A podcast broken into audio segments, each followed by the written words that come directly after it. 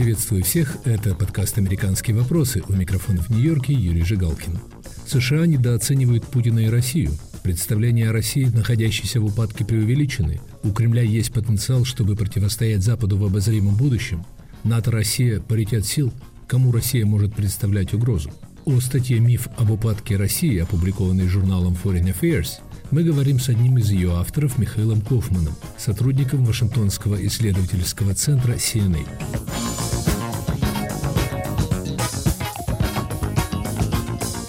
Для новой американской администрации Джо Байдена, как и для ее предшественников, отношения с Россией находятся на втором плане. Президент Байден, первым делом продливший в начале своего президентства договор с Россией о сокращении ядерных вооружений, вскоре вернулся к лексикону своих предшественников в Белом доме, он провозгласил, например, что путинская экономика – это ядерное оружие, нефтяные скважины и ничего больше. И Путин, по мнению Байдена, прекрасно знает, что он находится в труднейшей ситуации. Восприятие России как угасающей силы доминирует в американском политическом истеблишменте, настроенном на противостояние с Китаем. Но оно имеет мало отношения к реальности, особенно в том, что касается международных отношений, пишут авторы статьи Foreign Affairs. У путинской России в действительности достаточно потенциала, чтобы успешно противостоять Западу на разных фронтах в течение долгого времени, создавать кризисные ситуации и серьезные проблемы.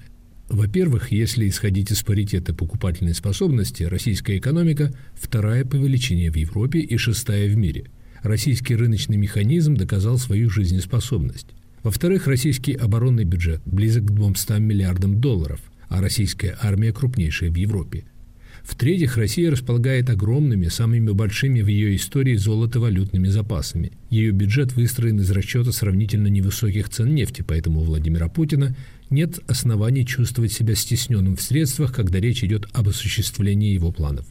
В-четвертых, вес государства в международных делах едва ли зависит от демографической ситуации и уровня благосостояния населения – при этом Соединенным Штатам и Западу, скорее всего, придется иметь дело с Владимиром Путиным еще очень долгое время. Прежде всего, Путин может законно оставаться на посту президента до 2036 года благодаря референдуму, который он провел в прошлом году, позволившему ему еще дважды избираться на шестилетний срок, пишут авторы статьи. А исследования показывают, что политическое долгожительство весьма распространено среди лидеров, подобных президенту России – в период после завершения Холодной войны автократы, которые, как Путин, к 65-летнему возрасту находившиеся у власти в течение 20 лет и сконцентрировавшие власть в своих руках, в среднем правили 36 лет. Расчеты на то, что после Путина к власти в стране придет лидер, готовый к проведению реформ и политическим переменам в стране, также не подтверждаются исследованиями. Например, шансы на то, что за уходом от власти престарелого лидера, находившегося в кресле правителя больше 20 лет, последует демократизация, лишь 1 к 10. Если отталкиваться от опыта последних десятилетий, то 12 из 13 лидеров, продлевавших свои сроки пребывания у власти в период с 1992 до 2009 года, либо продолжают править, либо им на смену пришли авторитарные преемники – так что в российском случае, считают авторы статьи, наиболее вероятной будет преемственность внешней политики России после завершения путинской эпохи. Таковы, в общем, основные тезисы статьи. Михаил Кофман, вы в этой статье пытаетесь опровергнуть тезис о России как о государстве, находящемся в упадке. Ваша интерпретация, она находится в застое, который может затянуться очень надолго, но он, как вы считаете, не отразится на ее внешней политике. А каковы главные слабости России? Главные слабости России – это, скорее всего, во-первых, экономические, потому что, я бы сказал, несмотря на то, что экономическая обстановка в России выглядит очень стабильной, но это такой стабильный прогрессивный застой. Вторая ключевая слабость, конечно, это осификация политической системы, то есть не видно, куда дальше этот режим вообще идет. С точки зрения политики, ключевые люди на верхушке, они не меняются, и непонятно, куда они ведут этот режим. А третья проблема – это особной инвестиций в экономии нет. Если мы смотрим в будущее, тогда понятно, что очень слабая диверсификация в экономии России. Россия технологически отстает от других держав, и у нее будут большие проблемы конкурировать с ними на мировом поле в наступающие там десятки лет, скажем, в конце 20-х, 30-х годах. Но трудно посмотреть на историю России и Советского Союза, когда не можно было найти проблем на таком же самом уровне или структурных проблем и проблем с точки зрения политического режима или даже отсталости технологий по сравнению с другими державами. То, о чем вы говорите, это именно те факты, на которые прежде всего обращают внимание американские политики. Это то, что вызывает скепсис в отношении будущего России Владимира Путина. Достаточно вспомнить знаменитую реплику Маккейна о том, что Россия – это бензоколонка, прикидывающаяся страной, или заявление Барака Обамы о том, что Россия – региональная сила, а Путин – ученик на задней партии. Ведь действительно экономический рост в России минимален, а реальные доходы людей падают много лет – да. Ну, я сказал, что с Маккейном с Обама как раз не соглашается. Во-первых, несмотря на то, что с 70-х годов в некоторой степени, понятно, бюджет государства зависит от распродажи там нефти и газа. Кстати, эта обстановка только началась в 70-х годах. Ни Российская империя и Советский Союз не были построены на продаже газа и нефти.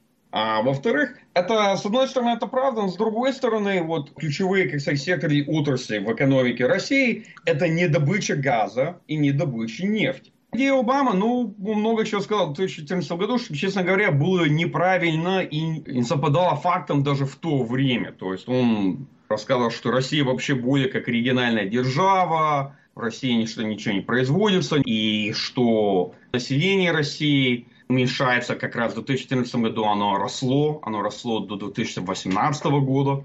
Но ключевая проблема с мифой, как Россия как угасающая держава и страна, которая в каком-то то, во-первых, это миф в Вашингтоне распространяется под идеей, что надо полностью концентрироваться на Китае. Это разговор, дискуссия, стратегия о приоритете.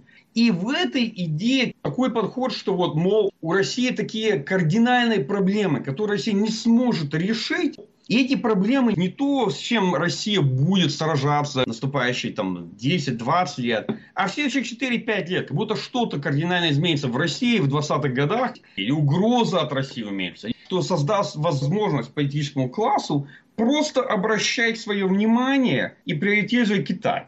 Иными словами, вы считаете, что в Вашингтоне ожидают, что режим Владимира Путина выдохнется в ближайшие годы и в стране начнутся перемены? Риторика такая, что, мол, понятно, Россия сейчас ключевая такая угроза, но с другой стороны, ключевая угроза, которой Америка будет иметь дело в дальнем будущем, это, конечно, Китай. А тогда такой вопрос, а что произойдет с Россией? То есть, как можно так просто списать Россию? Россия с этим соглашается.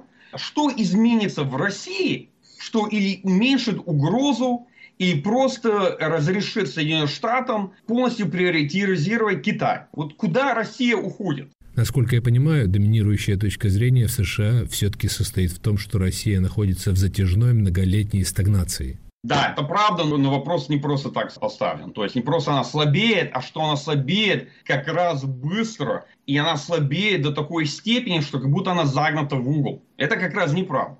А во-вторых, я считаю, что Россия всегда и по истории это очень устойчивая страна. И несмотря на то, что да, Россия проходит циклы там восстановления, застоя, может быть упадка, и потом возвращается к восстановлению и так далее. То есть, если мы посмотрим на историю силы влияния России как державы, она не линейная, это история страны, которая очень часто проходит такие циклы. Надо все-таки понимать, что когда мы говорим о влиянии, о силе, Самое главное – это понятие от силы с точки зрения того, что она относительная. Вот с точки зрения относительного подхода можно чувствовать, что несмотря на то, что Россия – это страна в экономическом застое, ее влияние за последние 10-15 лет международной политики на интересы Соединенных Штатов, на интересы союзников Соединенных Штатов, оно не уменьшается. Оно потихоньку увеличивается. И относительное сопоставление сил, оно не меняется в положительную сторону Соединенных Штатов за последние 10-15 лет. И это то, что важно для Соединенных Штатов. Надо понять, что с точки зрения политики Соединенных Штатов личные доходы россияне, это, конечно, может быть очень интересно для них, но это не ключевой фактор, который обсуждается здесь, в Вашингтоне. Да? Я думаю, это более такая, кстати, объективный подход и понятие вот, вот нынешней обстановки. Проще говоря, вы считаете, что Кремль, Путин в действительности обладает гораздо большим весом и влиянием в мире, чем э, можно было бы предположить, исходя из экономических или демографических показателей. Это необходимо учитывать, но американская политическая элита этого не осознает? Сила международной политики – это способность страны влиять на результаты, на исходы международной политики и влиять на других стран. Это отражается не, как сказать, в общей силе или каких-то банальных мерах силы, да, вот у кого больше ВВП, скажем, у кого на бумаге выглядит лучше состав вооруженных сил. Потому что это себя международной политики в конфликтах, в аргументах и так далее, оно так особенно не отражается. Если мы просто посмотрим на влияние России в глобальной политике последние 10-15 лет, если честно сказать, оно увеличивается, оно не уменьшается. Несмотря на, на внутреннюю экономическую и политическую стагнацию. Вопрос еще это как правильно приоритизировать угрозу Китая по сравнению с Россией. Мы, конечно, не дискутировали в статье то, что Китай это ключевой приоритет для Соединенных Штатов. Понятно, что Китай на первом месте.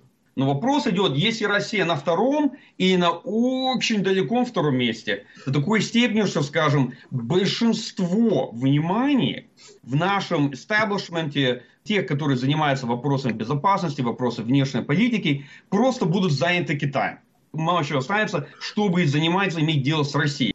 И, к сожалению, реальность просто не совпадает этому подходу. Россия будет голосовать и имеет свой голос где она окажется на повестке дня.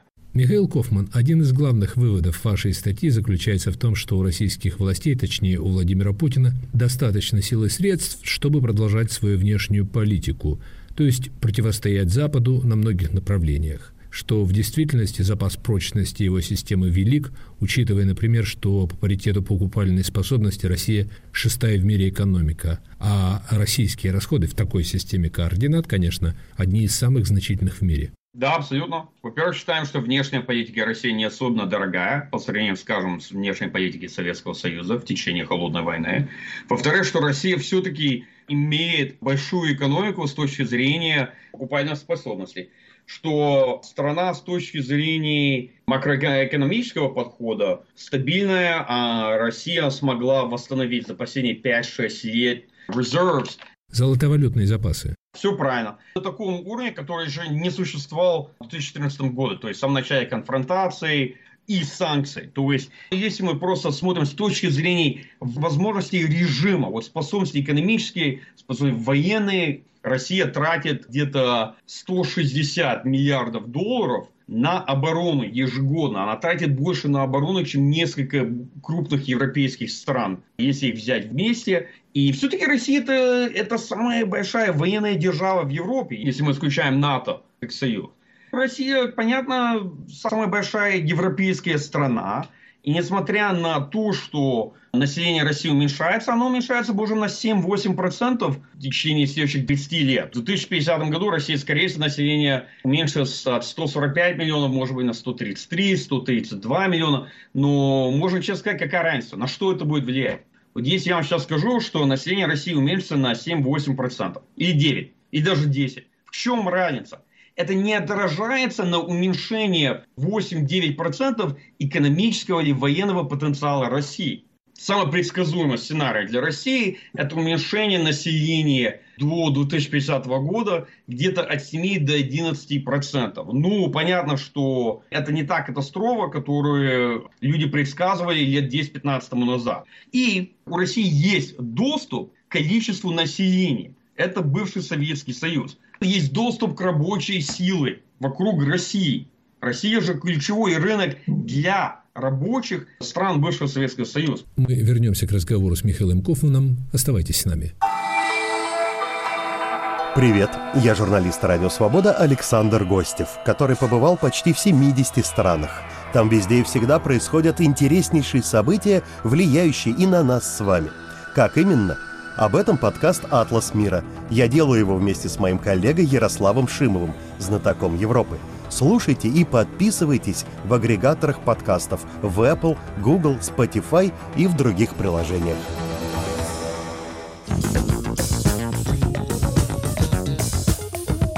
Это подкаст «Американский вопрос» у микрофона в Нью-Йорке Юрий Жигалкин.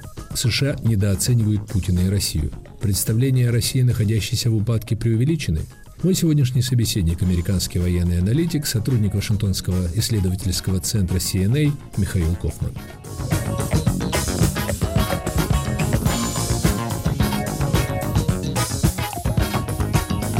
То есть Владимир Путин вполне преуспел в укреплении, так сказать, базиса своей системы, которая сейчас выглядит вполне стабильной, способной успешно функционировать в течение многих лет? Абсолютно. Приведу очень простой пример поставлена идея заявления, вот Россия настолько зависима от стоимости нефти, и она просто не сможет иначе жить, не сможет себе адаптироваться. Бюджет России зависел от какой цены нефти 6-7 лет тому назад как минимум, скорее всего, 70-80 долларов за бочку. Бюджет России сейчас зависит где-то 40 долларов. То есть в течение 5-6 лет российское государство смогло адаптироваться до такой степени, что оно может поддерживать все, что мы то сейчас вместе обсуждали, даже если стоимость нефти половина то, чего она была 6-7 лет тому назад. Интересно, исходя из того, что вы говорите, есть ли основания сравнивать нынешнюю Россию с Советским Союзом, экономика которого работала в большей мере на армию, что, как считается, было ее большой проблемой?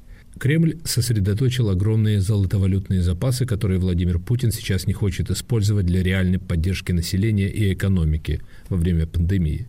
Большая загадка, на что он их хочет использовать военные или оборонные расходы России, как вы пишете, наверняка больше официальных. Грубо говоря, работают россияне на армию. Я бы сказал так. Значит, во-первых, есть очень большая разница между Россией и Советским Союзом. Во-первых, Советский Союз даже тратил больше 16% ВВП на оборону, которую он мог поддерживать. А Россия тратит максимально 4% ВВП. Вот вам небольшая разница от 4 до 16 или даже больше были колоссальные экономические проблемы. Советский Союз был не просто застой, намного более серьезные структурные проблемы, и Советский Союз пытался покрывать, то есть балансировал их продажей нефти. От этого вот все-таки и, я бы сказал, произошло вот это начало э, наркомании российской экономики, зависимости от продажи нефти за бюджет. Но в современной России проблем Советского Союза таких нет. Структурно российская экономика выглядит иначе. И надо все-таки вспомнить одну главную вещь. Это было решение лидеров проводить реформы. Советский Союз, если бы им 10-15 лет руководил, ну, скажем, Юрий Андропов, мог бы продолжать, это даже при обстановке экономического застоя, скорее всего, мог продолжать и поддерживать эту конфронтацию многие десятки лет. И надо не забывать, что Советский Союз поддерживал очень дорогую внешнюю политику. Пакт Варшавы. Столько клиентов было у Советского Союза. Таких клиентов у России нет. Михаил Кофман, ясно ли, насколько реально сильна сегодня российская армия? Ведь во время российско-грузинской войны восьмого года на Западе были удивлены ее низким профессионализмом. Вы в своей статье пишете, что сейчас нет уверенности в том, что НАТО удастся одержать верх в затяжном конфликте с Россией. В этой армии на высоком уровне боеготовности стоят оперативное формирование на всех ключевых стратегических направлениях. Это не древняя советская армия массовой мобилизации, это не армии морально устаревшей техники, это армия, которая наиболее современная, конечно, не на таком уровне, как Соединенные Штаты, но там, где у нее нет качества, конечно, в некоторой степени у нее есть преимущество количества. Я не думаю, что эта армия, способная на какие-то стратегически наступательные операции на крупном масштабе в Европе. Такой армии вообще в Европе, честно говоря, скорее всего нет. Но это армия, которая может отстаивать российские интересы. И не только на российских границах, но, как мы видим в Сирии, как Герасимов объявил в 2012 году, поддерживает стратегию ограниченных действий на дальних рубежах. Мне все-таки показалось очень интересным ваше предупреждение о том, что неизвестно, кто окажется победителем в потенциальном затяжном конфликте между НАТО и Россией. Американские комментаторы все-таки сходятся на том, что победа рано или поздно будет за НАТО, учитывая несравнимый военный потенциал двух сторон. Мы же обсуждаем теоретически войну между ядерными держав. Таких войн очень мало. Вот был очень ограниченный конфликт между Советским Союзом и Китаем в 1969 году и очень ограниченный конфликт между Пакистаном и Индией в 99-м. И все. Какие другие экземпляры есть? Других нет. Поэтому мы, мы не знаем, как этот конфликт будет развиваться. Потому что такого конфликта масштабного между ядерными державами еще не было. И надо честно признать, что мы не знаем, как он будет развиваться и кто выиграет. В Одессе Россия использует ограниченным способом тактическое ядерное вооружение в континентальном театре Европе. Тогда НАТО тоже победит?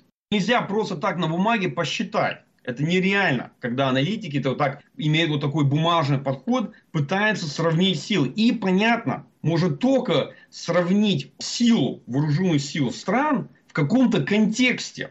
Вот за, война за что, где, мы много слышим о российских военных достижениях в области новых вооружений, в том числе из уст самого Владимира Путина. Это и самолеты, и танки, и ракеты, все что угодно. Эти достижения реальны? В чем российская армия отстает? Иными словами, насколько эта армия современна? Ну, конечно, она очень современна по сравнению с армией России до программы модернизации 2011 года. То есть это была полная рекапитализация вооруженных сил России. И они на это потратили колоссальные деньги. И результаты есть. Отставки существуют в высокоточном оружии.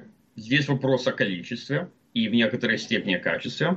В систем разведки космического базирования это уже давно в России проблемы и колоссальные проблемы в Роскосмосе тоже. За это Рогозин пытается все это типа прятать и засекречить. Но понятно, что Россия очень далеко отстает в этих типах системах.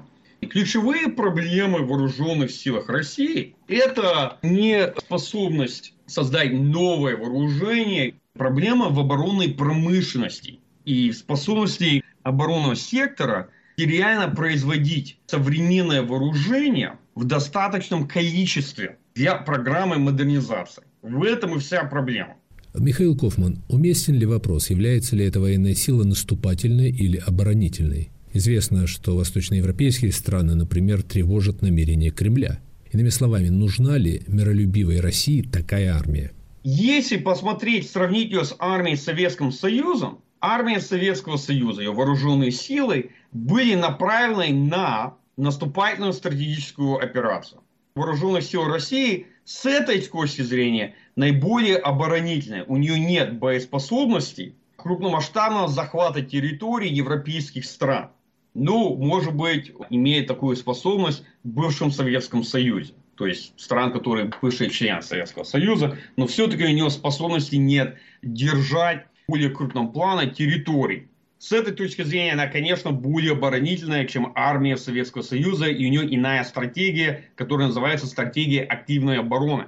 С другой стороны, это понятно вооруженные силы, которые способны поддерживать внешнюю политику Кремля. И политика стратегии ограниченных действий в Ближнем Востоке, на дальних горизонтах, давление на Украину и поддержки Беларуси. В том, что касается Украины, сейчас много беспокойства в Вашингтоне по поводу сообщений о перемещении российских войск ближе к границам Украины.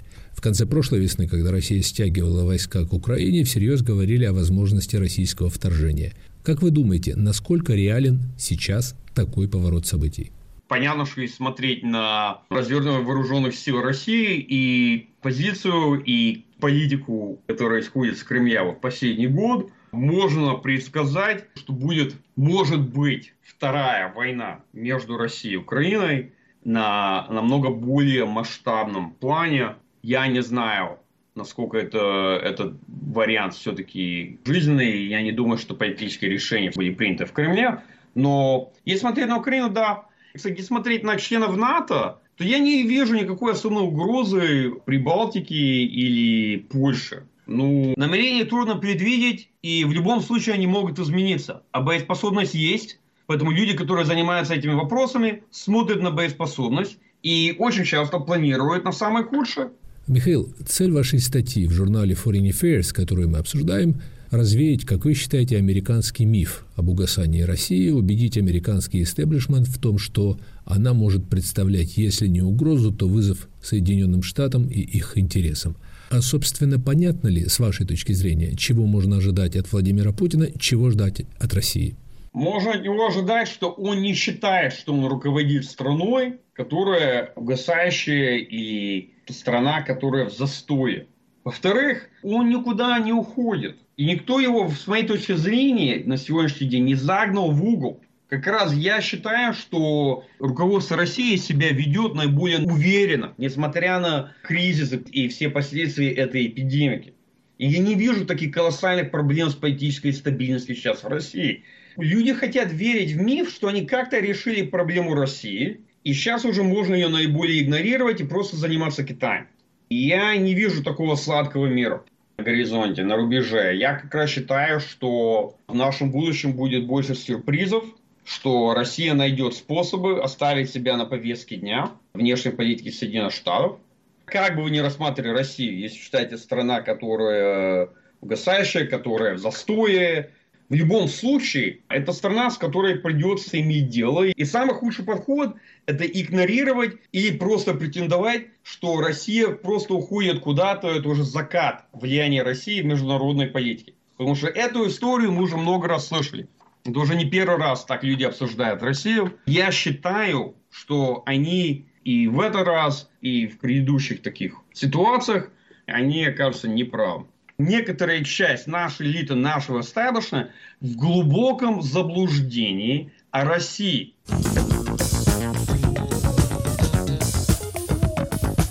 Это был подкаст «Американские вопросы», который вел из Нью-Йорка Юрий Жигалкин. США недооценивают Путина и Россию. Представления о России, находящейся в упадке, преувеличены. У Кремля есть потенциал, чтобы противостоять Западу в обозримом будущем. О статье «Миф об упадке России», опубликованной журналом Foreign Affairs, мы говорили с одним из ее авторов, Михаилом Кофманом, сотрудником Вашингтонского исследовательского центра CNA. Слушайте нас в эфире на сайте Радио Свобода. Подписывайтесь на мой подкаст на iTunes, Google Podcasts, Яндекс Music. Пишите в социальных сетях, оставляйте свои комментарии и приветствия в аккаунтах Свободы и на всех подкаст-платформах.